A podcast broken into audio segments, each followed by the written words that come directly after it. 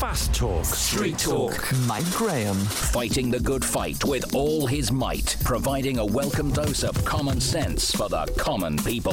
Solid Talk. Hot Talk. The Independent Republic of Mike Graham. See it, hear it, think it. Talk Radio and Talk TV.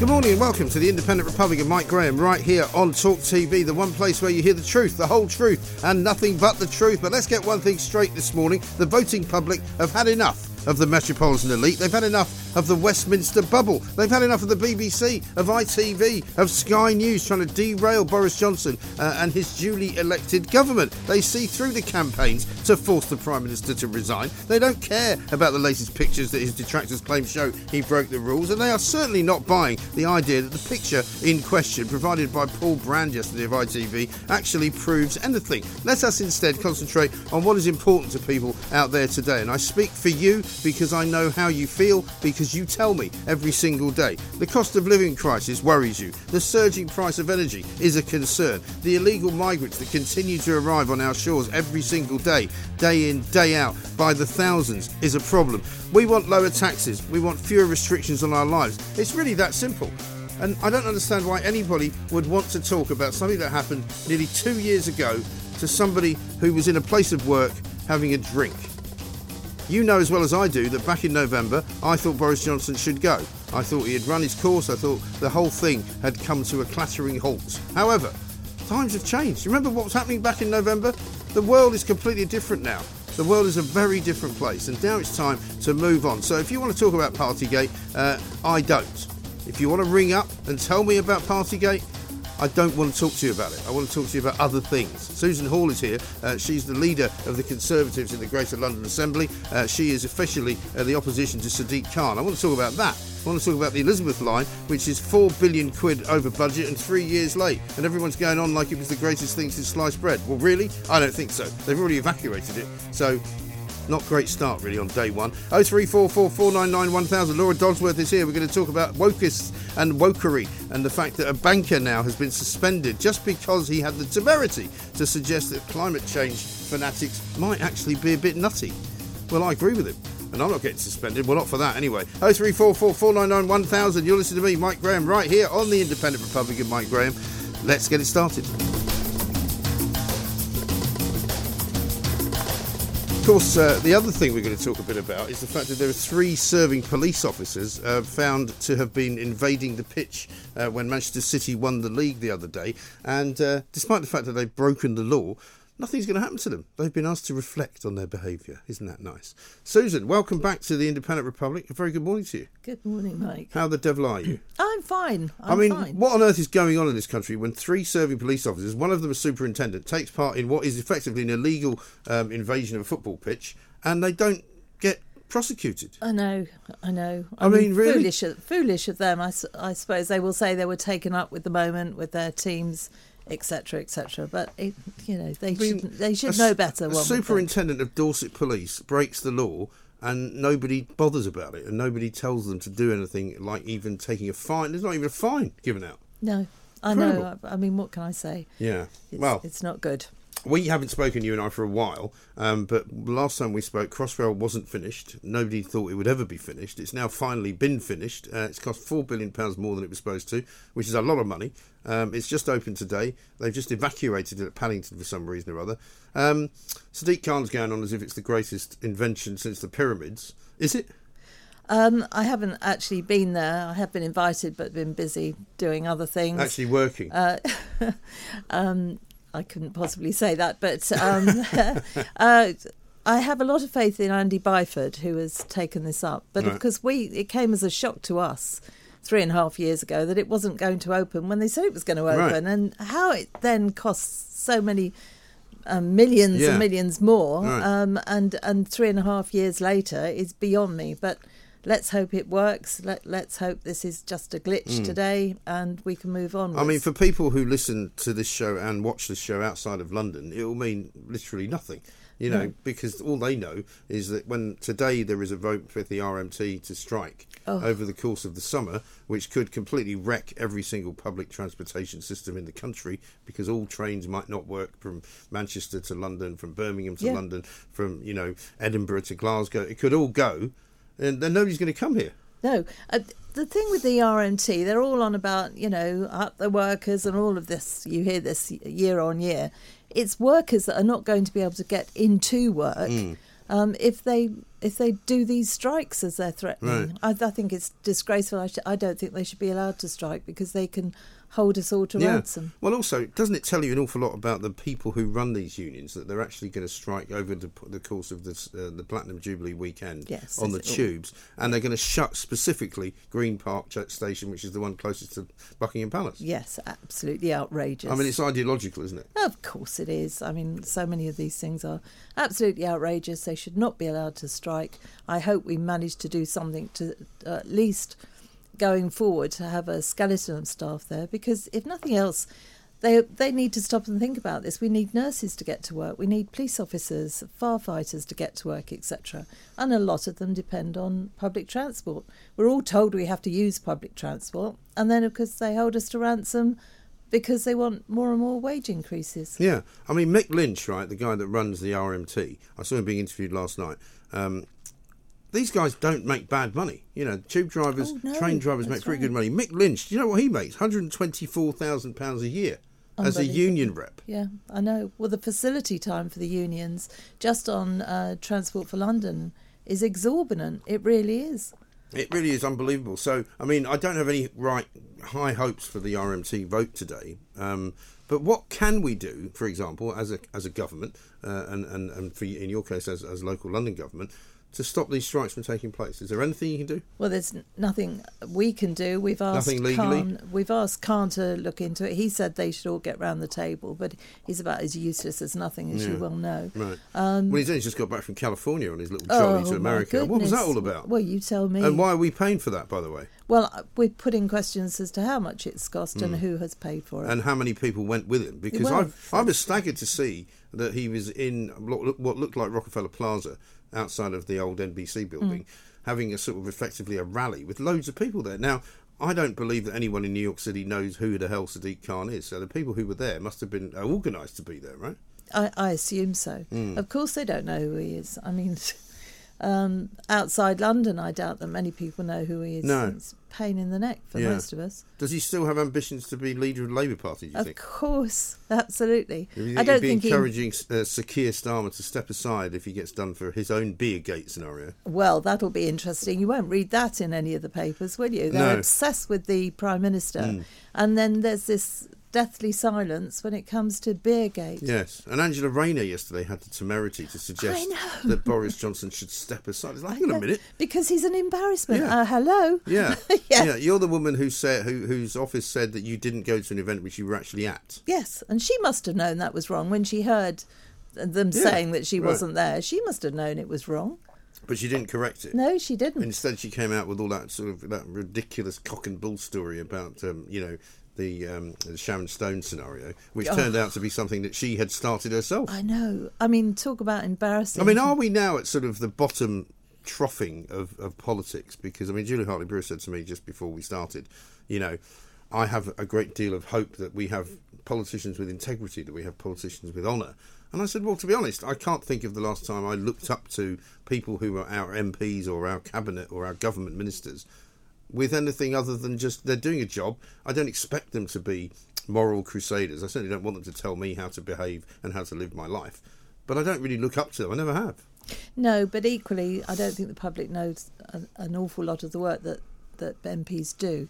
Um, they certainly do do more Yes. than, than is. Oh the no, listen, I get that, but but the Uh, fact of both sides, of all the, sides. the trouble with, with the stories that have been coming out of late, though, Susan, is that is that the impression is given that the M, the MPs in the Commons are having this kind of party lifestyle, having a great time, you know, um, occasionally doing things they shouldn't be doing, um, and and not doing very much work. And you and I both know that's not true, but that's the impression. Yes, and it's very damaging to politics. I mean, lots of these so called parties or leaving dues or whatever they were, they were organised by civil servants. Yeah. They weren't organised by the politicians. Right. But as always, they, the politicians are the ones that are in the front line. Mm. But there are so many very good politicians of all different parties that are out there really working very, very hard. Mm. And those of us that are in politics do see it. We also see ones that maybe aren't so much. Well, let's talk about Sadiq Khan a bit more because he's not one that seems to do an awful lot of work. And Oh. I know that from your uh, conversations with me in the past, you were always frustrated at the fact that quite often during lockdowns and during COVID, he just didn't have um, mayor's question time at all, did he? He just went missing. Yeah. Nobody knows. He just went missing. Um, didn't do anything. So I mean, he, he'll never get um, accused of having having any um, knees up because Right. nobody knew where he was, what he was doing. Mm. He just wasn't interacting with anybody. And how is it now? Is it any better? Well, he comes down to this new building where he's put us in um, the Victoria Docks. I mean, it, it's oh, what? You're not in the in the in the Globe building anymore? no, we're not in the proper. Well, what's going on in there? I I don't know. I, nothing. I, I think it's empty. So what? They've evacuated that office in order for you to work further away from the centre of town. further away from central town. People don't want to go there.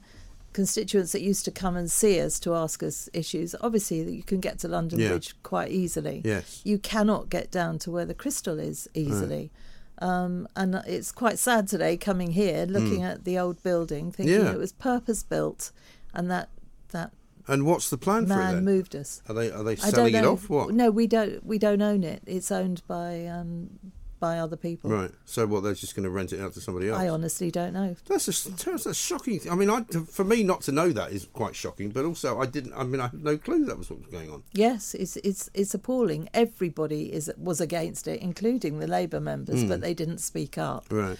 Uh, they certainly didn't speak up loud enough. No, Right. we're, we're I call it the arse end of the east end, but, uh, which goes down like a lead balloon. But it is, I mean, though. it's so difficult to get there. It really is. And you only need one of your connections to go wrong. And, Yeah. Um, and we have to be there for half past nine, which is fine. Right. But when you live the other side of London, so Right. I'm leaving home sort of quarter past six. That's ridiculous. What an absolute maniac. Well, we'll come back to that. Um, Susan Hall is here. She's the leader of the opposition uh, for a change, a decent leader of the opposition, unlike the one in Parliament. She's the leader of the opposition against Sadiq Khan. Uh, so there's lots of things to talk about. The RMT will be voting later on. We'll talk about that. We will also talk, of course, uh, about the police invading a football pitch illegally and not being punished for it. 0344 499 1000 is the number. This is a Partygate free zone, by the way. Uh, if you really want to call me up and talk to me about that, you better have a damn good reason because otherwise it's not going to happen. 0344 499 1000. Those are people going, oh, Mike Graham, he's not democratic. Yes, I am. This is Talk TV. On DAB Plus, on the app, Talk Radio, and Talk TV. Welcome back to the Independent Republic of Mike Graham right here on Talk TV. Susan Hall is here with us. She is, of course, the representative of the Tory party uh, in the Greater London Assembly, which, unbeknownst to me, has been moved from the big building that used to be right by Tower Bridge to some place in the East End. I won't repeat what Susan called it, but um, I think I absolutely agree with you. Local elections wise, though, Yeah. um, because people always say to me, how is it that Sadiq Khan, who seems to be so unpopular, keeps winning um, uh, and getting back in as mayor? But in Harrow, there was a little bit of at least a, uh, a glint was. of light, wasn't there? There was. We won the council back in in Harrow, Right. Mm. so very happy about that. And we got lots of new um, people joining us because of these wretched LTNs and cycle Yeah. lanes. Uh, so Which have totally ruined London. I mean, you literally cannot now get from point A to point B. I mean, maybe Crossrail and Elizabeth Line, whatever you want to call it, will be a success because so it's so hard to get across town now. Well, it is, and you only have to. I mean, I spend too long on Twitter. I accept that, but uh, I follow a lot of black cabs. Um, Oh, and they're beside themselves, aren't they they? are. They really are. These wretched LTNs, and then you, you drive past cycle lanes, or rather, you slowly chug past Hmm. cycle lanes. Very few um, used to the extent one would hope that they would Yeah. be used. The amount of road space they're taking up, um, it just is makes nonsense. Listen, worse. I've got perfect um, sympathy with cyclists who want to use a cycle lane, and I know that during rush hour they do use them. Mm. But surely it would have been a better idea to have a sort of a, a changeable lane, if you like, because the cycle lane mostly when I when I when I, I still drive in and out. Um, the cycle lanes are busy in the mornings, busy in the evenings, rush hour, but during the rest of the day, completely deserted. So why wouldn't you just open the road to everybody at that point? yeah, like a bus lane, I yeah, suppose. make it like a like a bus lane, Yeah. which is a sort of temporary cycle lane at certain times of the day. That surely would be more sensible. Yeah, I don't know why they haven't done that. There's probably a very good reason. Yeah, well, But, I mean, uh, they must be spending an absolute fortune. I mean, do you ever see the accounts and how much cycling businesses cost London and Londoners? No, I th- I think I'd be mortified. Yeah, absolutely right. Let's talk a bit about um, what it is that uh, the Labour Party now stands for, because that's what I always like to ask people, either from the Labour Party or from any other party. Keir Starmer, whatever his uh, situation is with Beergate, um, is still the leader of the opposition, but they don't seem to have very many ideas. The only idea they've now finally fallen upon is a windfall tax on uh, energy companies, but obviously Boris Johnson doesn't want to do that. What's your view of the sort of situation with the cost of living crisis? What should we do, or what can we do? Well, I think the green taxes uh, I would look at. Right. um, certainly, because I think they make up something like 25% Yes, of our bills. of our energy bills. Yeah, I'm- that seems like a no-brainer to me. Well, or even if they reduced it, I think that would be something that would uh, be good for everybody. Yeah, There's a case for looking at the VAT on certain things. yeah, Um, we should be looking at that. I'm not particularly for a windfall tax. I know lots of people, Yeah. most people are, um, but actually it would bring in such a little amount. It sends the wrong message, I think, to businesses. And whilst, especially people like Keir Starmer, want to knock businesses all the time, it is businesses hmm. that give people jobs, and it's jobs that. Well, get right. people out of poverty. And my worry about a windfall tax as well is that all it does is it takes money from the people who are charging so much money for their service when it should be right, really, the other way around. We should be forcing them to charge less so that people Yeah, spend less money because yeah. otherwise people it's it's not saving anybody any money and giving and I'm not comfortable with the idea of a conservative government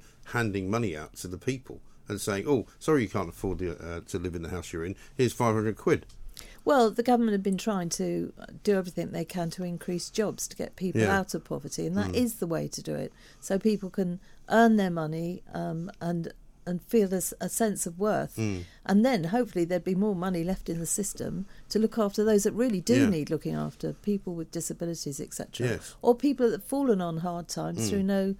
Um, no Genuinely, because Yes, I mean the and thing it is happens, and yes. obviously people I think have some sympathy for the government in in the sense that they didn't see COVID coming, didn't expect it to come. However, um, there was an awful lot of money wasted. You know, we gave away loads of money to people who were fraudulently claiming it. We should have been better at that. You know, we've written off what five billion quid that people claimed with from companies that had literally just been set up that day. And somehow they man- managed to, to con the government into paying the money. I think they are looking into that. Um, but we also, as with everything to do with COVID, we need to go back in our minds to how things were. Hmm. We were all frightened. We were all, so many of us were at home, either furloughed or still being paid. Yeah. And we were the lucky ones. Um, you know, that money has got to be found from somewhere. We've got to. We've got to get back to some sort of normality, but not forget the dreadful state we were all in um, and that goes back to all these these parties or whatever else that people forget that most of us were at home Yeah. where we knew we were safe Yes. because we didn't know how bad this was No. and before people uh, had the um, injection the um, the we we had no sense of whether it would kill us off quite frankly and with care homes etc i know why they were then so very careful and didn't let people in because they were terrified that they'd end up with it getting into the care homes and basically killing off the, Yeah. the, the residents Well, which which to a large extent ended up did, happening anyway. yeah. But of course, we're now getting an awful lot of sort of um, um, you know realignment, shall we say, to, to be kind, and a different remembering uh, by various people. I Mm. mean, Jeremy Hunt, for example, came out the other day and said, "Oh, I was never in favour of lockdowns." Oh, really? Well, why didn't you say so at the time? You know, Rees Mogg, Jacob Rees Mogg, has said. Well, I wasn't in favour of a lot of the restrictions that were brought in, but we had uh, cabinet responsibility. We couldn't say anything. Yeah. I think a lot of people would have preferred for those people to have stood up and said, "Actually, I don't think this is right." yeah well hindsight's a wonderful thing ask Keir Starmer Yeah. i mean oh captain hindsight Captain Hindsight. I mean, and we we didn't know at the time. People need to go back to their own thoughts and remember Yeah. how frightened we all were. We were all tuning in at five o'clock to see what that day's news was. At the beginning, but certainly not towards the, the, the end of 2020, I don't think. I mean, towards the end of 2020, I think certainly here at Talk Radio, uh, we were asking a lot more questions and saying, Are Yes, you really sure that this is what we need to do? And when the second lockdown came, it was like, the first lockdown didn't really work. So, and you cr- you killed off an awful lot of businesses. I mean, I don't know what your view is of, of how London has recovered. I mean, it seems very much busier now. Tourists are coming back. There's a lot more money in the economy here, but there's still lots of parts of London that are quite destitute, aren't there? Yes, there are. It's it's definitely come back in pockets, Mm. and I assume it will continue to do that.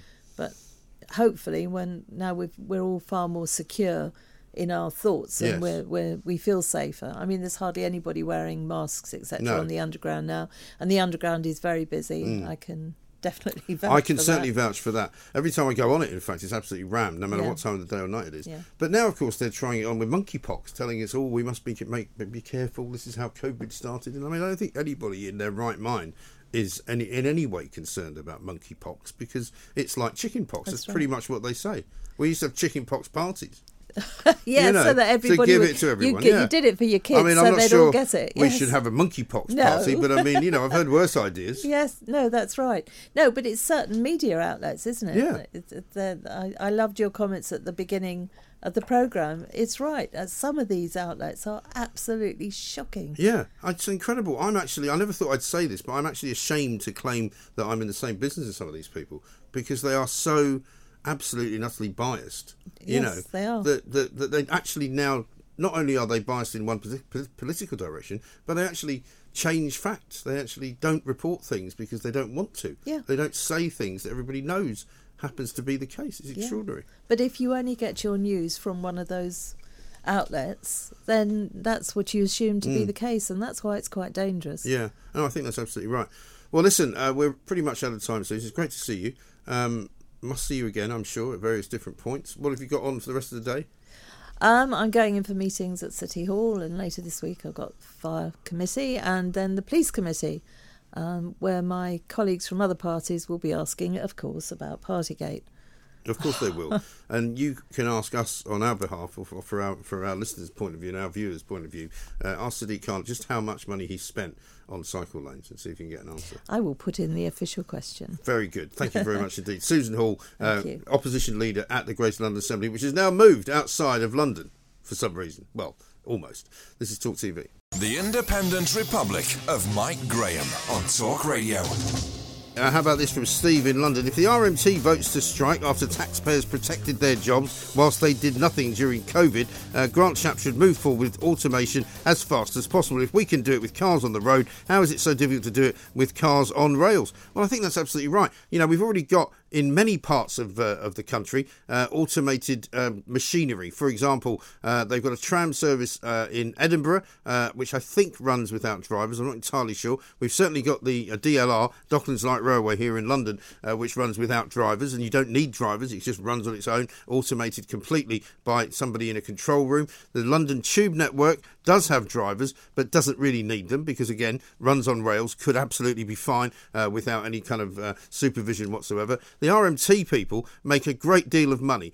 The man in charge, Mick Lynch, makes £124,000 a year as the union representative. Now, that, you would have to say, is not exactly socialism, is it? 0344 499 1000. We'll take your calls coming up throughout the course of the show. Let's kick things off with Joanne, who's in Birmingham. Hi, Joanne. Hello, all right. How are you doing? What can I do for you? Um, well, I went to see the granddaughter because she's currently doing her A levels last night, and it come to our attention that she won't be able to go to university if she hasn't had all of her vaccinations, which we were completely shocked Really? about. Yeah, but she hasn't had any Because she hasn't had any vaccination. vaccination, so she can't go to university without being vaccinated. Right. And we wondered how many other parents, grandparents, family members out there were not aware of it, like we're not aware of it. Well, I certainly wasn't aware of it. When did they inform you of all this then? Four weeks ago, this is the granddaughter. Sorry, I'm Yeah. the husband. That's, That's all right. You carry on. We, uh, we went to visit, so say four and a half weeks ago, we said, how are you getting on, all that good stuff. How's your A-levels going? She said, I can't follow on because we've all been informed that unless you're fully vaccinated, you can't go. Well, she's young and fit. She doesn't need vaccinated. No, it's ridiculous. And also, there's no mandatory vaccine in this country, so that is a massive issue. Let me check that out, guys, because uh, it's a very interesting piece of information. I'm going to go and, uh, and wag a few tails and shake a few heads and see what's going on. Joanne, thank you very much indeed, and your husband. Um, how ridiculous is that? If you're a parent, you might be able to tell me. if you're sending your kids to university, are they being told they have to be vaccinated? Because that, to me, is a massive invasion of their privacy. What's it got to do with them? Uh, let's talk to um, um, Lisa, uh, who's down at the Sun. Lisa Minot, travel editor, of course, because uh, there's plenty to talk about right now. Not least the opening uh, of the new, um, what was called Crossrail, now called the Elizabeth Line, uh, which has kicked off this morning. Uh, they've already evacuated it, which might bode not particularly well, but these things do happen. Lisa, very, very good um, morning to you. Welcome.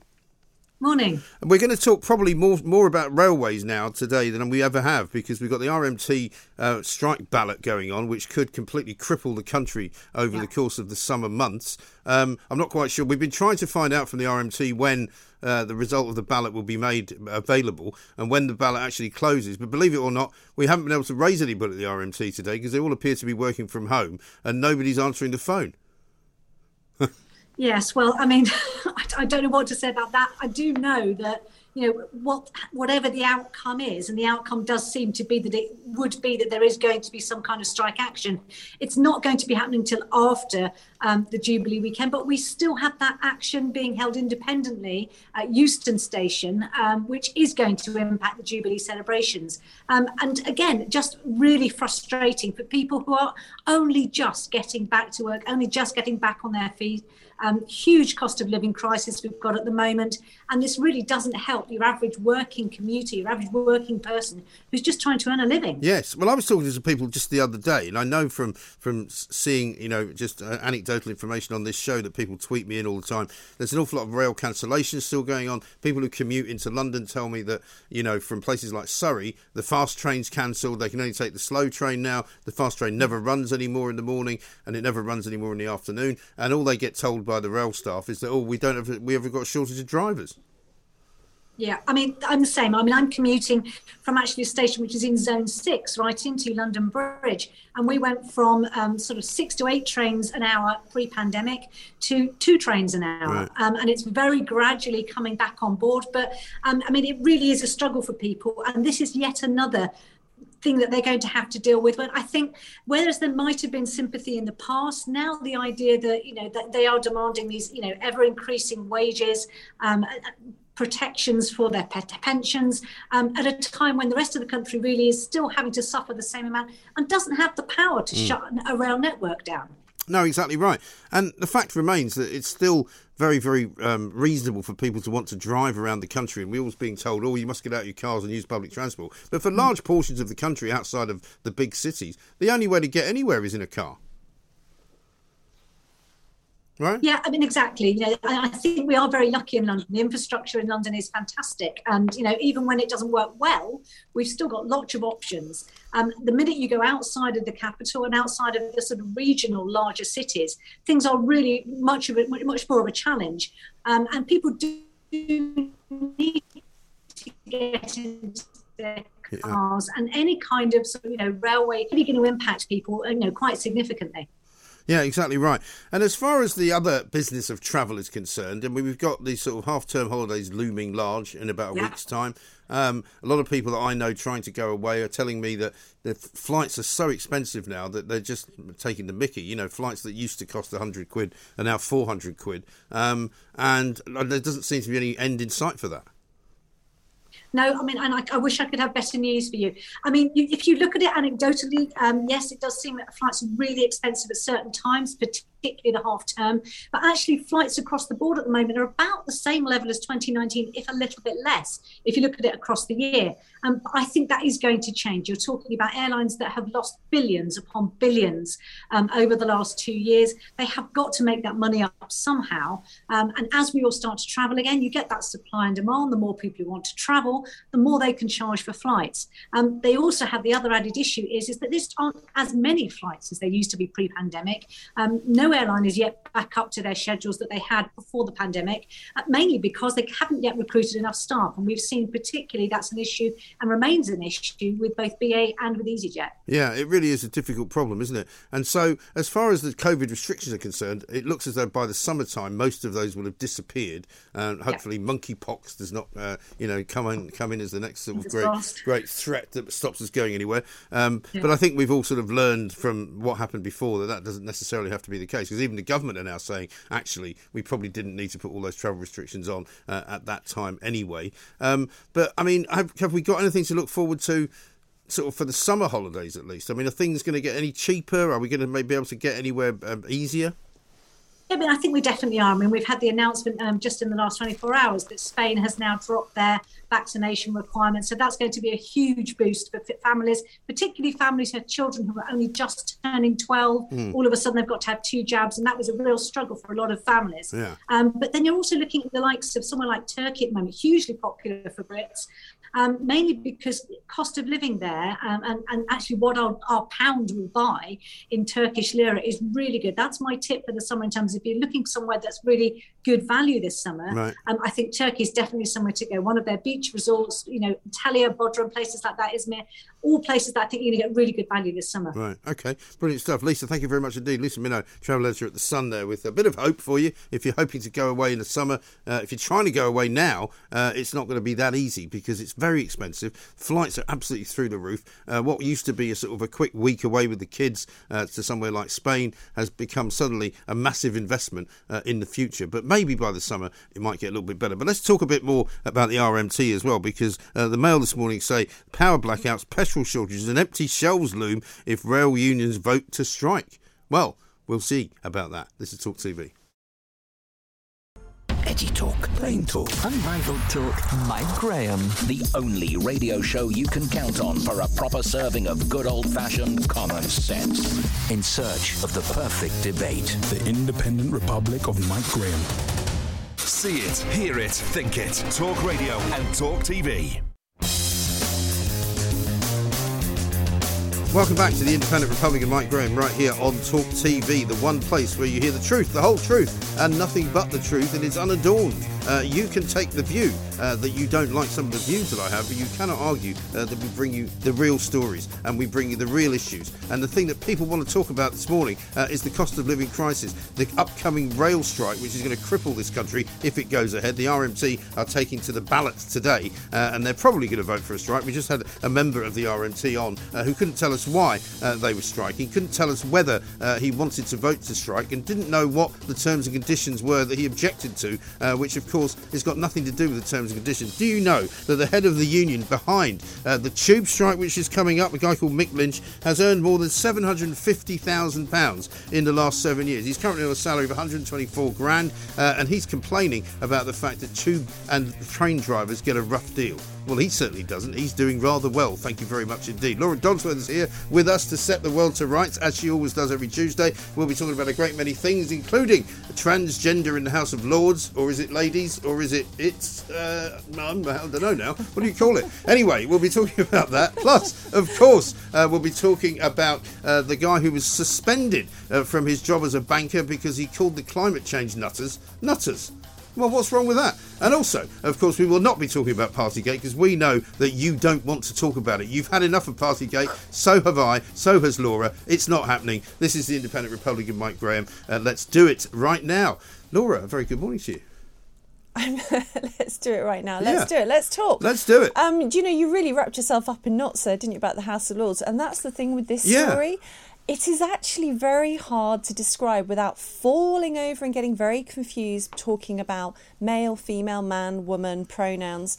In order to explain what it is you're actually talking about, I'll give you an example. I brought this quote with me so that I wouldn't get this wrong because the Telegraph's written about it um, yes. today, written about this story, and it said, it said um, that this transgender lord slash lady, yes. could be the first trans peer and only female hereditary member. So this is where we get automatically Right. into the thorny ground. You do not have female hereditary. No. So let's start at the beginning because not everybody knows the story. So we've got a situation. First of all, let me just lay the background to the hereditary peers because Tony Blair, of course, famously wanted to get rid of all hereditary peers, Yeah. uh, which he almost did, apart from about 99, I think. And Mm. so every so often, one hereditary peer dies Yeah. and is replaced by the next in line in that particular thing. They However, have to contest it, don't there- they? there can be an election for Yeah. it, which is also kind of counterintuitive because it's the House of Lords where there are no elections. Yeah. Well, I'm, I, you know, this isn't my field of expertise, and let's not fall down that. But of course, you're in this strange uh, situation where they have to apply to contest in the election, and the Lord Chancellor gives approval or not. So we're in a strange situation where somebody who is now known as Matilda Simon, Right. but was formerly Baron somebody, right?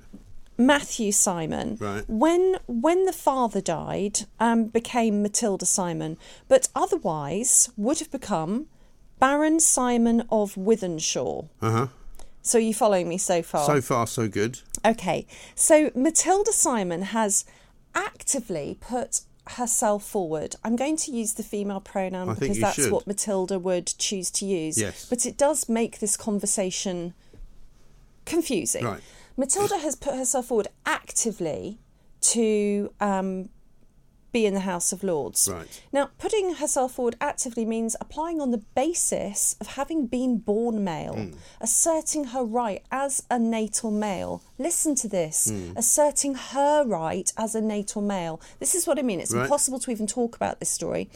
Um, but of course, you can't be a baron if you are female. No. If she was a sorry to complicate it even further, if she had been the the former baron's daughter, she would not presumably have been eligible. No. To to, to take no, over. No, there are a few Oh. ladies. There have been a few exceptions. I'm afraid I can't speak of what those peculiar legal situations are allowed. I, that I think it's more common for for Scottish peers than English peers. There are Hmm. A couple of little loopholes, but essentially, you do have to be the oldest boy in the family Yes. to get your seat Right. in the House of bit Lords. like being the heir to the throne, isn't it? Yeah. Now, th- I think you know Sam Leith wrote a fantastic article about this in the Spectator. Right. And if you read it, all will be clear, clearer than we can do, um, you know, with our ham-fisted use of pronouns right here and now. Hmm. But essentially, what we have here is a lady who wants her cake and eat it. Yes. This is a lady who wants her pronouns and her peerage. Hmm.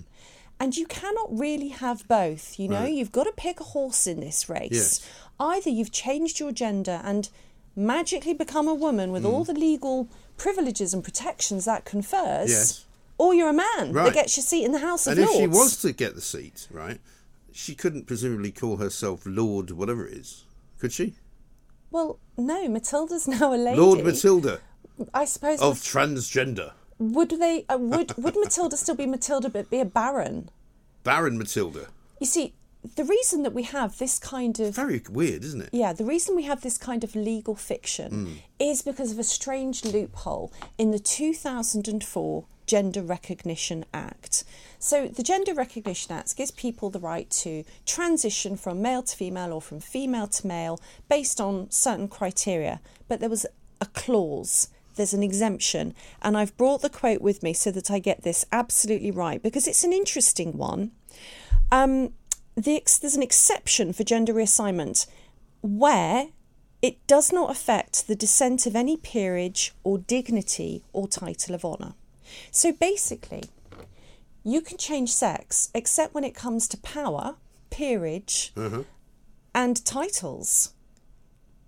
Bizarre. Because even bizarre. in a crown now, you can have a female uh, as part of the line of succession, can't you? Yeah, so this this was put into place to avoid the whole thorny discussion of primogeniture. Yes. But I think it says more than I that. I think trying to remember that word. I Thank think you. It's all right. I think what it really says is that lawmakers think it's completely okay to say you've changed your sex, except when it comes to the most privileged seats in the country and to titles and estates and power and money. Yes. And it's funny, isn't it? It works one way but not the other. Mm. So sex trumps identity when it comes to a peerage, but sex doesn't trump identity when it comes to women's prisons, women's sports, women's refuges. In those cases, Yes. identity matters more. And the use of the word dignity in that phrase is really interesting because I feel in a lot of cases where women are worried that their that their female-based rights are being eroded in the Mm. case of prisons, sports, changing rooms, their dignity isn't really considered in the same way it has been to reserve those seats in the House of Yes. Lords for blokes. Yes. I think we should just abolish the House of Lords and then we wouldn't have the problem. What do you think? Um, yeah, I'm, I also don't agree with the House of Lords, but you know, we are where we are. And I don't think you can look on what's happening now as any kind of subtle form to subvert what happens. Hmm. This doesn't mean that women are suddenly going to get their seats reserved from in the House of Lords or that those eldest daughters are No. going to, to get their No. seats because that would require a different change of law. What this really is is about a lady who wants her cake and eat it. How about this one for you? What if a daughter changed her sex to male? But the clause She still would not be allowed. she would technically. not she she slash he would not be allowed because that is what the clause in the Gender Recognition Act states Mm. that you cannot um, change your sex to change your um, acquisition of a Yeah. peerage or title. Right. That's Well. the only reason Matilda can get it because Matilda is male. But Matilda still has to run the course of an election then. Yeah. With, but only within the peers, right? So only the 98 or whatever vote, I think, for the For me, this looks like a foregone conclusion. What do you think, Mike? Well, I don't know. Hey, I'm Ryan Reynolds. Recently, I asked Mint Mobile's legal team if big wireless companies are allowed to raise prices due to inflation. They said yes. And then when I asked if raising prices technically violates those onerous two year contracts, they said, What the f are you talking about, you insane Hollywood ass? F- So to recap, we're cutting the price of Mint Unlimited from $30 a month to just $15 a month. Give it a try at mintmobile.com slash switch. $45 upfront for three months plus taxes and fees. Promo for new customers for limited time. Unlimited more than 40 gigabytes per month. Slows. Full terms at mintmobile.com. anyone who wanted to be a peer in that situation who didn't become one, who somehow lost out to somebody else. Because there can't be really a competition, because the only people that can stand to inherit a hereditary peerage are Mm. those who are in line to do so. So it's only really a choice if there's more than one of them in the same family, presumably. Mm. I think we know It's which horse is going to win this race. It's bon- and also, we're paying these people. It is going on. It is absolutely bonkers. But I have to say, as a Gender Recognition Act geek, I've been waiting for this to happen because that clause has been there since 2004, and here we go. Yeah. The real life example of the legal fiction made absolutely Absolute apparent to the madness. nation. Madness. Let's talk about flags because that's Yeah. also something that's got you this morning, hasn't it? Got your goat, Well. I think I think there's been some. I think it was quite magical actually to see Regent Street bedecked with Union Lovely. flags. Yes. Yeah, Why not? Definitely, it looked really happy, Mm. really festive. Yeah. And of course, Regent Street's been festooned with Union flags in order to celebrate the um, Platinum Jubilee. Quite right too. As you'll know, not only do I want to abolish the House of Lords, I'm something of a polite Republican. But come on. Yeah, You but this is also it's, it's, it's it's not 70 just 70 years. It's also an homage to a woman who has been absolutely brilliant as a, as a woman, Mhm. fantastic as a supreme kind of uh, leader, world leader for, for so many decades, and just a fantastic advert for Britain. Absolutely. Now, a certain political activist has described the scene of flags in Regent Street Mm. as fascism. Idiot. I don't want to name this person because I don't feel this story should be about them. No. It should instead be a ty- about a type of snowflakery that associates the Union flag with fascism. I think this is really unfortunate. What the Union flag actually represents is the United Kingdom. Yes. It's the United Kingdom, and it, it's not a fascist flag. And in this case, when we see those flags festooning our streets, is Mm. to celebrate the Platinum Jubilee. it It's is. to celebrate the Queen. And you There's know nothing what's about ironic this. This is is fascist. that if you had run all the flags up, that and taken all the Union flags down and put them all, uh, replaced them all with Ukrainian flags, that would be fine. No, absolutely. That's absolutely no problem. Well, I, I, I can make a little prediction here. I think that probably some of the people who'll be complaining the most Mm. about the Union flag will be the ones who've got Ukrainian Yes. flag avatars on Yes. social Oh, media. yeah. Because one form of nationalism is okay and another form of nationalist pride, not fascism, Mm. is not okay. I mean, there's the streets where I live, which are also festooned in Union flag bunting. At no point have I thought, gosh, I better not walk down that street. It's a ghetto of fascism. That's dangerous. What I thought was, how cheerful, how nice, Yeah. how lovely to see people celebrating after a couple of years of flipping well-being in the doldrums. And also, how nice to be proud of your country. Yes. You know, we don't say that it's the best country in the world. Some people do. Why not? But you know, you can. The point is, is that even if you don't think it is the perfect place to be, it's still our country, and we should be proud. I spoke to a German guy um, when the last World Cup was on, uh, the one one before Russia. Was it? Maybe it was the Russian one. Um, and it was Germany were knocked out, and we were watching in a pub together, and he happened to be sitting there, and he was German, so we chatted, and he said it was only really in the World Cup that the Germans hosted in 2006 that Germany and people in Germany could actually be proud of their flag again because they spent so long being ashamed of what had happened during the Second World War that they couldn't really get their heads into it. They couldn't discuss it. They couldn't talk about it. Mm. But we'll come back to that because we've got to stop for a minute. Um, and he said only now, and we're talking 50 years on, could they actually face looking at their own flag. And I hmm. think we are in danger of being in that place. This is Talk TV. Talk Radio. Bish Bosh Berserk. Lively debate now with 0% drift and dither. Always read the label. A roadmap for the future of debate. Talk Radio. On DAB, Plus, on the app, Talk Radio, and Talk TV. Welcome back to the Independent Republic of Mike Graham right here on Talk TV. Laura Dodsworth is here. We were just talking about the German flag and the German experience, and you Yeah. know a bit about that. I do. I mean, I felt a little bit emotional when you even mentioned it because I'm half German. Mm. I was bullied quite badly as a child for a In- period of in time at country? school. Yeah, yeah, in this country for Mm. being half German. My dad used to deny being German. Wow. I've I've been in the interesting situation of being in a lift with my dad, and he was asked his nationality. He said a very strange transatlantic accent, and he said he was Lithuanian. And wouldn't Really? you know it, the person who asked him was Lithuanian. and. Started speaking Lithuanian. Oh, God. That's like your worst nightmare. Excruciating nightmare. But um, I so I think I think there's um there's a great sadness when people aren't proud of their nation.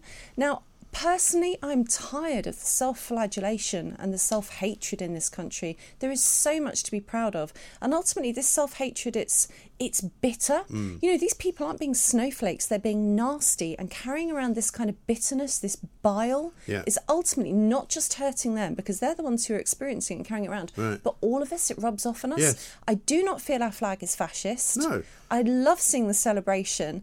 And it just looks nasty and petty, and it's taking away from the joy of the yeah. events. But also, these are all the same we people. all need to reclaim the flag. Yeah, Everybody needs to say it's not fascist. I'm not giving into that. I'm not going to be ashamed. My mum has the Union flag in her front garden, Right. and she has St George's Cross in her Wow. back garden, and I think it's Good really sweet. She's fiercely But these are the same people who love the idea of waving um, EU flags. I mean, I remember back to uh, the days of the uh, the Brexit negotiations and, and the stalemate in the House of Commons when we were Mm. down on College Green practically every day for months on end. And there was huge swathes of EU flags flying outside the media sort of centre where we all were, Mm. and they love it. They love the, those flags. They don't have a problem with those flags. But you can take a Union flag and suddenly you're a fascist or a Mm. bigot or some kind of racist. It's mad. Yeah. Totally bonkers. It is. We, we should have had little flags today. Let's get them next week. Let's Yes. fly some little flags while we're talking. Well, do you know, I have got some because Have we you? did we did them. I think for I, remember, I think it was for Brexit. We actually flew little flags. I've got some still in my house. I'll let's, bring them. let's get some. You'll Let's upset the some. snowflakes, but I have a feeling you won't mind. I don't think I'll mind that at all. Speaking of snowflakes, what about HSBC Mm. um, and the suspension of a banker who had the temerity to suggest that the climate change nutters were in fact nutters, and Mm. maybe uh, there was not such a financial uh, sort of bill to pay Yeah. because of climate change, and he's now been removed from his job. Extraordinary. Well, he's suspended pending investigation. So this is Stuart Kirk. He's um, a global head of um, oh risk or asset management Yeah. or something, something senior and highfalutin HSBC. And he prepared a talk on um, climate change and the impact on investments, which was approved by all of the management. So everybody saw it. But still, when he gave it, there were complaints about him. He's been suspended and being investigated. Mm. You know, fun enough, all these stories today, Mike, and so much of what's going on in society, they all have a common thread that Yes. runs through them. You know, climate, transgender ideology, critical race theory, a Mm. little bit different to the flag, but there's, you know, there's some crossover Same kind there. of idea. Yep, they're all kind of quasi religious. Mm. They all demand that you accept the dogma fully, that there is no deviation, that heretics are punished. I feel that there's um, a stage of society we're at now where we're living in a kind of a post-religious vacuum, Yeah. and people are they're grasping for values, but they're grasping for them in the most nasty and intolerant way. So it seems that a plurality of views at HSBC on climate are not to be accepted. Now, to be fair, he didn't deny um, the IPCC reports. He said there was a risk he would be uh, labelled as a heretic Yeah. by the nut jobs. He acknowledged that, Which for is indeed instance, what he has been labelled. he has been. He acknowledged, for instance, that in the future there could be more fires. But what he said was also, as economies become richer, as societies become richer, you are able to use financing to adapt to those risks Mm. of climate change, to mitigate them. There is nothing wrong with saying that. That's a No. good thing. We were talking about this just last week, that in fact um, the BBC got their claims wrong about um, deaths apologise, right? increasing from climate Yeah. change, whereas in fact deaths are going down as societies we become better at managing floods, fires, Yeah. tsunamis, storms, and the rest of Mm. it. So I think he's right that fires are going to increase, but the sort of fires that are really increasing the fires where people stock up the pyres and Uh-huh. burn the witches, burn the heretics. Yes. And there he is. But a lot on- of reasons for some of the fires, certainly in Australia and in California, are actually down to manoeuvring by local councils stroke governments to change the way that the, the land is actually managed because in order to protect the climate they have done things which weren't previously done which would provide sort of natural fire breaks and that kind of thing. So a lot of the bushfires that happen in uh, in Australia are now happening because they're not doing a particular thing that they used to do because it's dangerous for the climate so actually it's counterproductive and that is Yeah. not what people want to hear Yeah, I know. I know the fires are really multifactorial, but you're right. People don't want to hear it. And on a similar vein, one of the points that Stuart Kirk made was that in the bank, in the banks, not just HSBC, you know, the wonks in the back room are having to twist the modelling Mm. to make it say what the climate activists want it to say. In a sen- in essence, they're kind of having to bend the truth Mm. to make the fact match the I won't say fiction ideology. It's the, the narrative, shall we say, that Yeah. they have all sucked in and believed without really a shred of evidence, and that's what amazes me. The other one I loved this week was the complete hypocrisy being created by KPMG, who say basically, in order not to be uh, uh, avoiding uh, you know inclusivity. You mustn't talk about your skiing holiday, and you mustn't talk about the fact that you went to private school, and you mustn't talk about the fact that you might have had quite a privileged upbringing because it might upset people who didn't. And Mm. you go, so you're not actually telling people not to go skiing, you're telling people to lie about where you went on holiday in- Yeah. in, order to protect somebody who hasn't said that they're bothered by it. Yeah, I mean Huh? it's it's absolute it's absolutely ridiculous. So I, I don't go on skiing holidays and didn't go to private school. I'm jolly well glad for people that can afford villas with butlers in, in Yeah. the Maldives, wherever. Great, go for it. That's nice, and no one should have to lie about it Mm. in front of other people. People have to toughen up a little bit. I mean, really? Again, there's a similar there's a similar theme there between KPMG and. Um, and HSBC. HSBC. you know, you can tell people not to invest in Mm. fossil fuels and, you know, the sin list, but that doesn't mean they're not going to and they're No. not going to use oil. You know, you can shame them about it, Mm. but in fact, you'll find that those stocks are doing really well at the moment. Mm. Um, you you can't change the dependence on oil overnight. No. And you're never going to change the dependence on oil because oil, I'm afraid, until they find an alternative which is as efficient, is the most efficient way of doing everything of fueling cars, of uh, setting planes up in the air, of you know heating your house. Everything which is fossil fuel based is incredibly efficient as mm. as a as a resource, and there is nothing else that that fulfills that. I'm afraid. And no matter, and I was saying this earlier in the week, no matter how good we be, think we are becoming and how close to net zero we get, we will have no effect, zero effect on the climate because we're so small. In India, people are buying air conditioning machines and cars because they can. Now they've suddenly got the money, and there's a much more burgeoning and, and, and you know enlarged middle class which didn't exist before. So the size of India and the numbers of people there absolutely dwarf anything that we would do. You're you're absolutely right. Of course, um, I hope that pending this investigation, HSBC will stand by their man. Yeah. You know, we have to have plurality of opinion. We have to have debate. We get into a very dangerous place where you have to accede to dogma, and if you don't, you're out. Mm. I've thought of a great new analogy. It's like holding a cup to the Niagara Falls and collecting some water from it as the falls continue to fall. It is a It's bit like exactly it is, like that. It is a It's it good is though, a bit it? like it is a bit like that. And and China and India are the Niagara Falls in this equation. Yeah, yeah, and we're going over it in a barrel, pretending that we're dry. And the ESG are There's another one, one for one, you. run, running around with little cups trying to catch water. Yeah. Yes, absolutely. I love it. Very good. Well, Laura, thank you very much indeed. Um, Laura will be back, of course, next Tuesday with more um, revelations and uh, various fascinating facts for us. And uh, coming up, we're going to be talking to Jamie Jenkins because he's going to give us the truth about monkeypox. We managed not to talk about that as well. Oh, I Um, deliberately didn't want to talk about latest- monkeypox, the Mike. latest fear mongering nonsense. You know, I'm going to have a monkeypox party, I think, because I think that's the only way to go. Maybe I can combine it with the Jubilee party. Monkeypox and Jubilee together. What do you think? I think that would be that would be an outrageous slur again upon the flag. No, Yes. no monkeypox near the flag. No, monkeypox free zone. And it's also a Partygate free zone. This, this is the place to be for proper democracy and proper free speech. Uh, we are, of course, here all the way through until one o'clock when it's time for Ian Collins. Uh, we'll be back after this. Talk Radio. Reach for the story. Radio with grown up opinions. Don't get angry, get on Talk Radio. The home of common sense. On your mobile, on your wavelength. Talk Radio and Talk TV. Welcome back to the Independent Republic of Mike Graham right here at Talk TV. We are the place to get the whole truth and nothing but the truth because the man uh, who tells us like it is, uh, independent statistician, our favourite statistician indeed, uh, Mr. Jamie Jenkins down in Wales. Jamie, very good morning to you.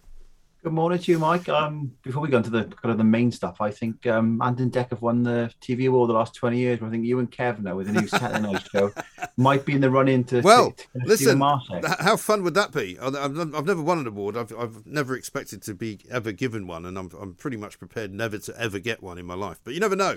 Um, we don't we don't exactly uh, tick all the boxes for them, do we? But um, my, my first question to you is how uh, how are you managing to avoid getting the monkeypox? Yeah, so I think the, the story that we won't talk about uh, that's on the front pages today, Mike, is probably keeping the monkeypox story off the front pages, and and because you could really come up with some big headlines at the moment because we've gone from a very small number of cases of monkeypox in the UK, it's gone up to about I think 57 now, so you could say it's gone up like three or four hundred percent in Oh the yeah. last week. Well, I mean, I can't believe the numbers of, uh, of news outlets that are getting so worked up about it and, and asking those ridiculous questions like they used to ask back in the day about COVID. How worried should we be about monkeypox? Uh, answer: Not very. No, I think so. I, I was looking actually, Mike. So if you look in Africa, that's where monkeypox generally is. Well, it's, it's an endemic disease there, Yeah. so it's it's kind of always in the country. And Congo is where you've got the vast majority of the cases of monkeypox in the world. And I looked at the stats there this morning, Michael, I knew was coming on with you, and they've had about 1,200 odd cases of monkeypox in the first four months of this year. But if you compare that to this time last year, it's pretty similar. It's actually slightly lower. So it's not a case that monkeypox is kind of growing and spreading in Africa Hmm. and that's spilling over to the rest of the world. That would be more of a concern, obviously, if you were seeing exponential growth in Africa, but we're not. So I think what we're seeing is kind of what we what people have been talking across the different media, Mike. We have seen these cases. Remember now we're looking for them as well. That's one of the reasons why you find more Well, cases. that's it. I mean, I'm, I'm pretty sure that over the course of my lifetime, we've had all sorts of outbreaks of things like avian flu or, you know, um, some other form of flu that comes in every every winter, different, slightly different uh, species of flu. We've had outbreaks of um, cholera uh, that have happened in different countries and sometimes have spread because people have flown places. I remember a woman flying into um, Heathrow a few years ago from, I think, New Delhi who had the plague you know. But people don't, you know, you don't go running around shutting everything down, going, "Oh my God, we're all going to get the plague." Well, because you're not. No, of course not, Mike. And and the th- even Ebola is still kind of going transmitting. Yeah, I mean, I don't fancy Ebola much, but I mean, I don't think I've got much chance of getting it, to be honest. No, and, and with the monkeypox uh, virus, Mike, actually, it's, it's totally different to COVID. Even the health experts have been going on the BBC saying it's pretty, you know, the risk is pretty low. It is much, much difficult to spread compared to COVID. You kind of need that very close person to person contact, whether or not you kind of using touching clothing or touching the blisters. I suppose the one difference, which is quite clear for us in, in terms of this, is you pretty much know you would have got it because you get all these blisters on Yes. you rather than COVID, where you're sometimes not sure if you've got COVID unless you've got a test. Oh, I think loads of people have had COVID without really knowing. I mean, we were laughing earlier on in the week about uh, Nicola Sturgeon, not because she has COVID, because that would be cruel, but because she actually tested herself and discovered that she had it. And everyone's going, who does that anymore? I mean, even the schools have stopped doing that. Well, yeah, and you can't even get um, normal tests these days, Mike. And the travel restrictions that have just been eased a little bit in Spain, some countries, Mike, are still asking you to prove if you haven't had a vaccine in the last 270 days. I had two. Yeah. My last one was back end of last summer, so I can't visit a lot of Well, this is it. Most they have a people now who took the vaccine in order to travel or to go and see family or something like that uh, are now considered to be the same as people who are unvaccinated. No, and you can show this proof of recovery if you've had COVID in the last six months, Mike. But most of the people haven't bothered testing. Yeah, but if you haven't, you haven't got done. that, you're screwed, aren't you? No, indeed, Mike. But so yeah, monkeypox. I would say don't panic. The more worrying, I think, thing, Mike, is still this cost of living crisis. Is so I put a tweet out this morning. Um, record figures now we've got the petrol prices at a record high. It's Mm. never been so high in the country. Yeah. Uh, now it's 168 on average for unleaded, 181 for diesel. Some people are tweeting me back and say, "I wish I could get those prices because wherever they are, they're much much higher." Yeah. that's the average. So Well, I'll tell you, the last two times I've filled up my car, the most recent one was this weekend. Uh, I'm paying over 180 something for diesel. Yeah, and, and where you are, Mike, you know, it's probably more expensive down there in the, in the south of the country as well, and and that's about an extra three hundred and fifty quid a year extra that Mm. people are, are paying at the pumps compared to a year ago. Mm. But the chancellor, Mike, because petrol price is about forty pence higher than this time last year, he's raking in nearly three point eight billion extra just in the VAT Yeah, alone. it's amazing. You know, these windfall tax on the energy companies. He's going to put a windfall tax on the chancellor as well. Well, you should. I mean, I've always said the windfall tax is a bad idea because what that will end up doing is continuing to sort of encourage the, the sellers of the of the petrol to continue to charge a massive amount of money for it. Whereas if you actually said to them, no, we're going to tax you unless you put the prices down, then they probably would put the prices down, which then makes it easier for us.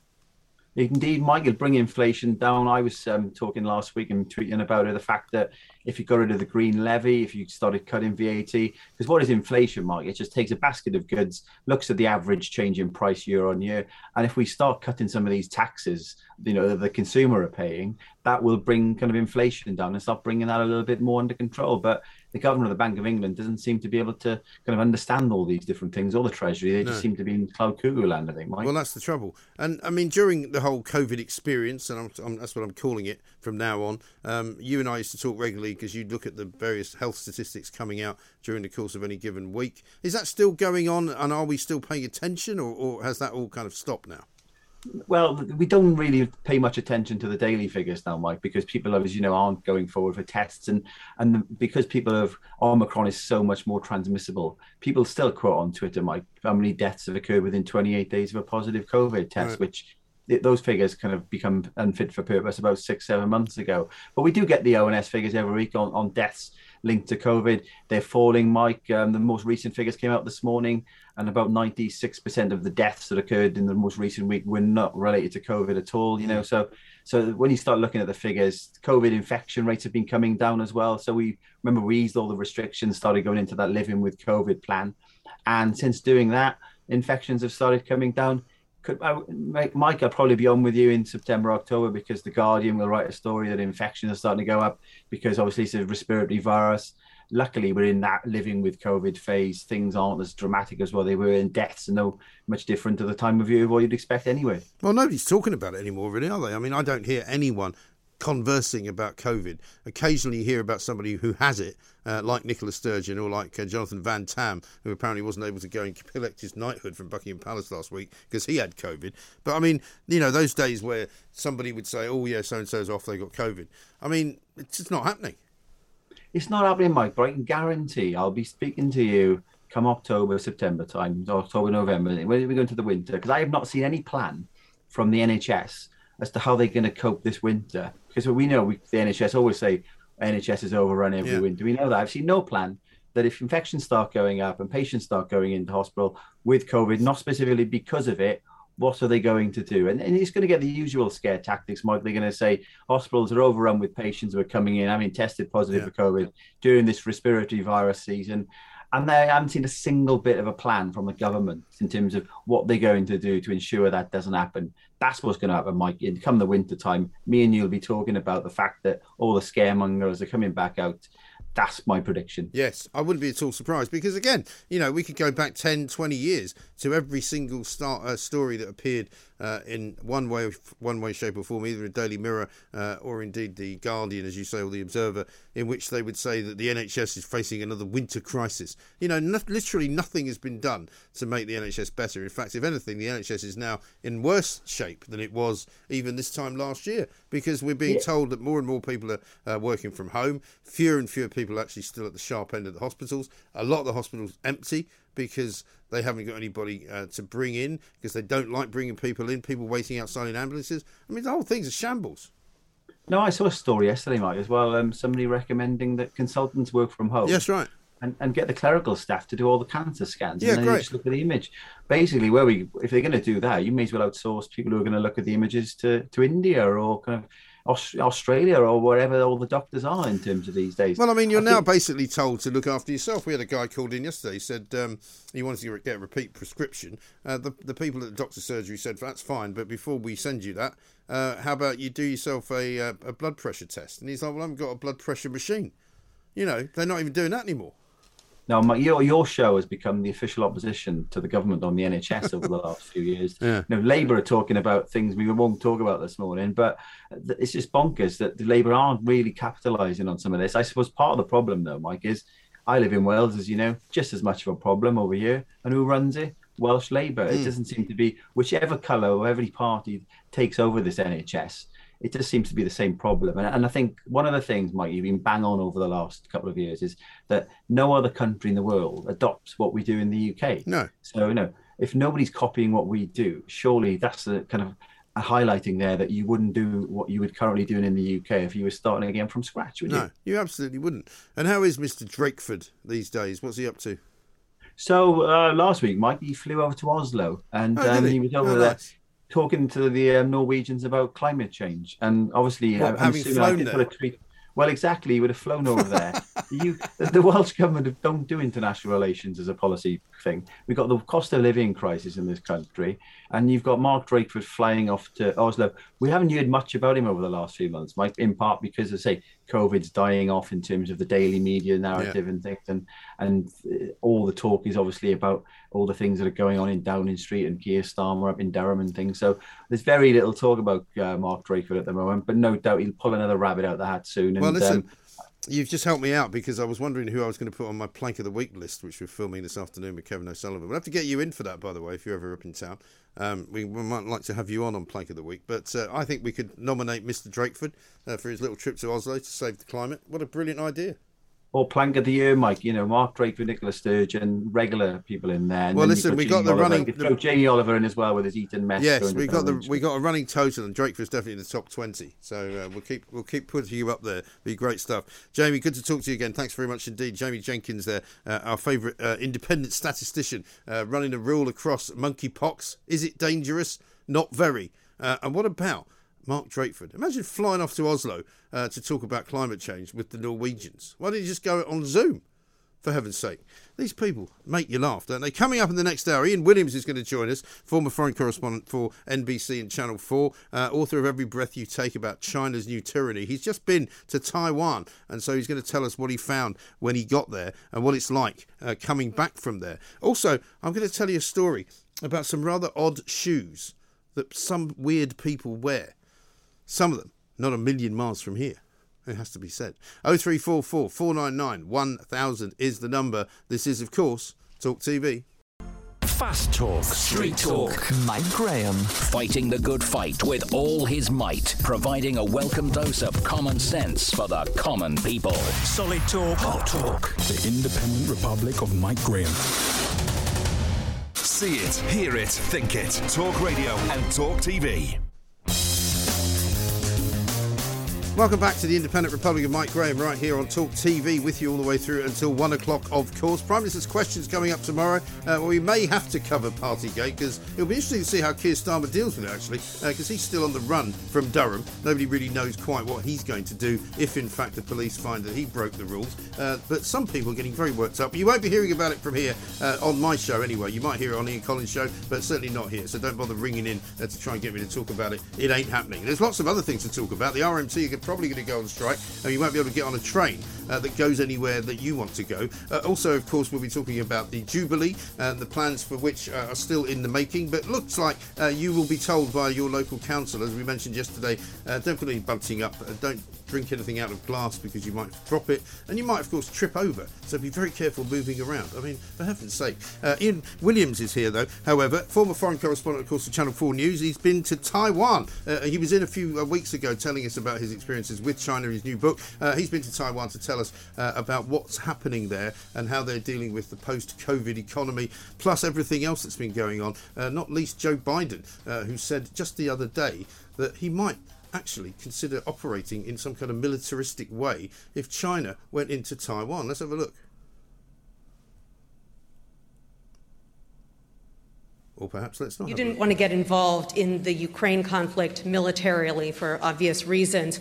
Are you willing to get involved militarily to defend Taiwan if it comes to that? Yes, You are. that's the commitment we made.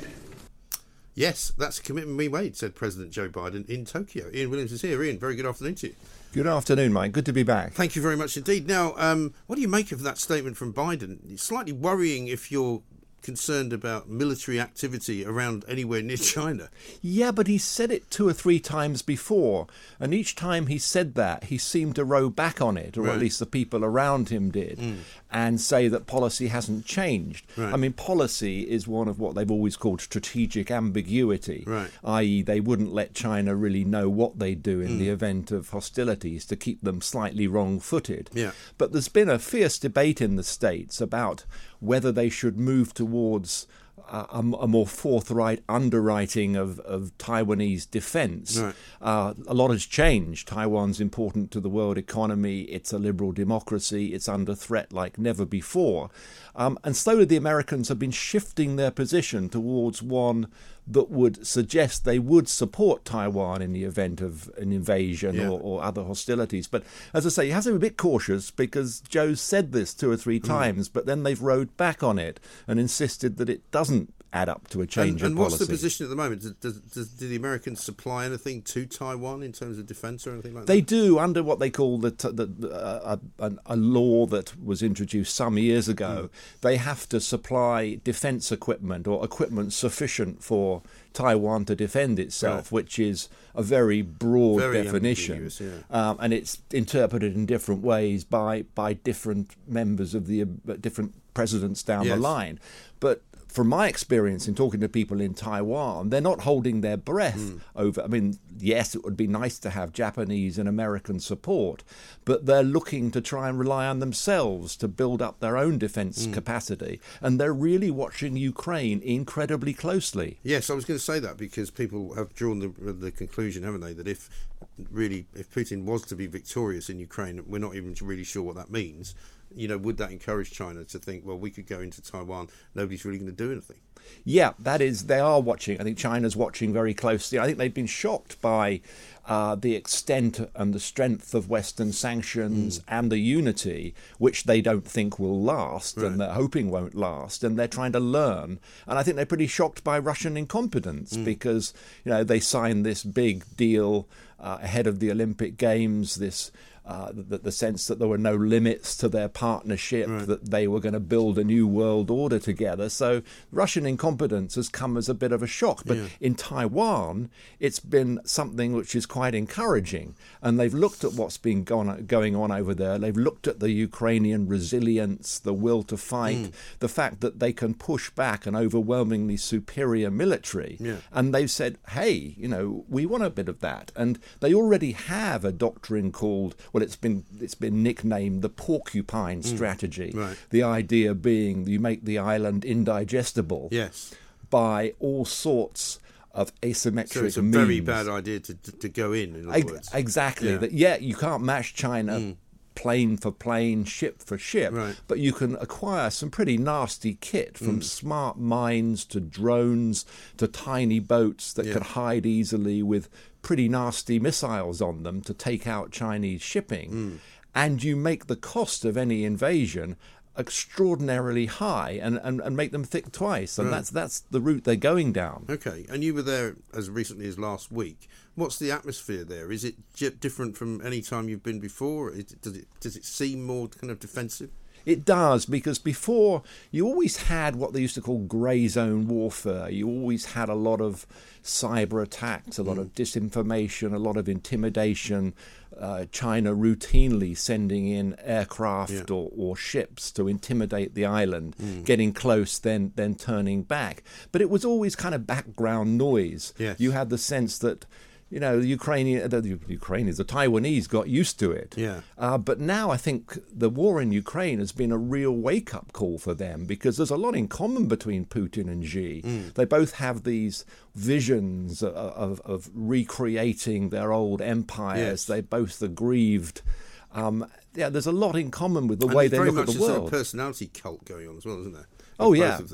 Yeah, they're both very powerful figures. They have eliminated pretty much any opposition. Mm. Uh, not that there was a lot No. anyway. And there's been, in the case of Xi, a cult of personality of the type that we haven't seen since Mao. Mm. Right. And you know, and the recovery, as they would call it, of Tai- of Taiwan, and of course the whole argument about Taiwan being part of China is extraordinarily spurious. Mm. But the recovery of Taiwan, as they call it, has been part of his big vision of you know Right. the rejuvenation of a, of a great Chinese nation. And does he give the impression that the Chinese people would want to see that? Because obviously, uh, Vladimir Putin gives the impression that the Russian people would like to see the return of Ukraine and maybe Lithuania and maybe a lot of a lot of other countries that have sort of yeah, I mean, like a lot of China of, of what goes on in China, it's very hard to decipher what people really think. Mm. But because communism in any meaningful form doesn't really exist in China, I mean, the Communist Party is now a nationalist Right. party. It it's rabidly nationalist. Pretty much the only party, presumably. Yeah, yeah. I mean, there are no other parties, Right. but it, it is rabidly nationalist. And in the absence of anything meaningful that can be called communism Mm. in China, banging the ethnic drum um, and this whole notion of sort of ethnic nationalism, chauvinism, um, is all they've got to fall back on. So I guess there is a fair degree of support because that kind of stuff resonates. Yes, of course it does. And you were saying that Xi himself is the subject of a few rumours about his health, and as Putin is uh, indeed, and we're all speculating as to whether he's got something wrong with him. He is. The rumour mill has been absolute overdrive. Yeah. You know, Xi is terminally ill. Xi's about to be ousted by his premier. Mm. Xi's economic policies are being rolled back. Xi won't get an extension on his term later this year. Right. I mean, the, the Communist Party is an impenetrable black box, Yes. even more opaque under Xi. We don't know, but it's a lot of fun reading this stuff. Yeah. And it's all come emerging through overseas Chinese websites Right. of bloggers, YouTubers. And this is an established means by where disgruntled officials in Beijing leak this stuff Right. out. Um, to friendly overseas outlets, they amplify it. Then it comes back into China Yeah. and gets rechurned. So you know, China watchers are having a field day, and of course, China watching is a very big exercise, um, largely because most of them haven't got a clue. Mm. So you can pretty much read Well, what you want into we, it. We had uh, an extraordinary story yesterday. Uh, Robert Clark came in from Civitas to tell us the story of the NHS connection and how six hundred million pounds of our money is going into China every single month to buy all sorts of stuff uh, that we really couldn't. We don't have to buy from China. No, it's it's chilling the amount of dependency Yeah. that we're allowing in critical areas or strategic areas. I mean, if there's one lesson, overwhelming lesson to me from what's going on in Ukraine and Russia, you know, there's this big shock about how dependent we were, Mm. or certain countries were, on gas and, and oil. Yeah. And you think, well, hello, you know, it's not a good idea to be dependent on any tyrant, whether that tyrant is sitting in Moscow or Beijing. Or maybe Saudi Arabia. Or Saudi Arabia. I mean, you know, it's, I'm not saying we should stop trading with these countries, but you've got to look at your degree of dependency, Absolutely. especially in critical areas. Well, the Germans are screwed really because they can't stop uh, the pipeline uh, traffic. They can't just suddenly go right. That's it. We're not going to take any more gas from you Yeah. because they need it. Yeah, and they went through this whole thing that we can improve these countries by trading with Yeah. them and being friendly with them and and ultimately intertwining our, our economies and sort of look where that got Yeah. them. And know, the degree of dependence on China is is, is even greater. Mm. And, and yeah, this should really be a wake up call to examine those Chinese dependencies as critically as we now are with Mm. those in Russia. And how easy was it to get into Taiwan? Because certainly, I speak for myself. I may speak for a lot of other people. I know literally nothing about how easy it is to get there, to get in there, what you need to do to, to go. Usually it's pretty easy. I mean, Taiwan's an open, pretty. You know, it's a, it's a liberal democracy. It's Mm. open. It's thriving. It's it's it's a very very accessible place. It's Right. everything that China isn't. Mm. Um, but they've had a zero COVID policy of their own. The borders have been closed for two years. They're now reopening. Mm. They're looking at the horror show across the strait in Shanghai and thinking, "Oh, we're not going to go down there. We're going to Mm. learn to live with Omicron." Right. But I still had to do ten days in in Mm. quarantine in my little hotel room. You know, my jogging track around the bed. Yeah. My elastic And I exercise imagine bands. quarantine in a place like that is proper quarantine. I'm assuming, yeah. Yeah, but it's it's pretty w- efficient You're because not they've allowed out doing- for a fag, as it were. No, no, no. And, and, you go- and you know, to, 10 days of this, but they deliver the food to your door, and it's Right. you know it's good food. It's Right. Taiwan. Everything's quite efficient. Mm. But was I, boy, was I pleased to get out of there. Yeah, I bet. And then you spent your time. We've only really got a minute left. It's bizarrely, I don't know where the time's gone, but um, you spent your time just talking to people, collecting info. I did. I mean, I hoped I hoped to get to the the close islands to China, but uh, Mm. the weather was foul over the weekend. I was Mm. going to do that. You couldn't rely on the planes coming back, so I was mainly in and around Taipei, talking to officials. I spoke to the foreign minister, the digital minister, other the, the the guy who was really much the father of the porcupine strategy Yes. in, in who feels very vindicated Mm. now in terms of the, the new sort of defensive strategies Right. they're pushing through. And yeah, to the ma- vast majority of people I spoke to, Ukraine geographically is a very long way Mm. away, but in every other sense, it's chillingly close. Yes, I suppose so. Well, fascinating stuff. I mean, I know you've got a new book. Uh, you've very kindly brought the Every Breath You Take book, which is uh, this one, China's New Tyranny. I'll hold it up so you can get it.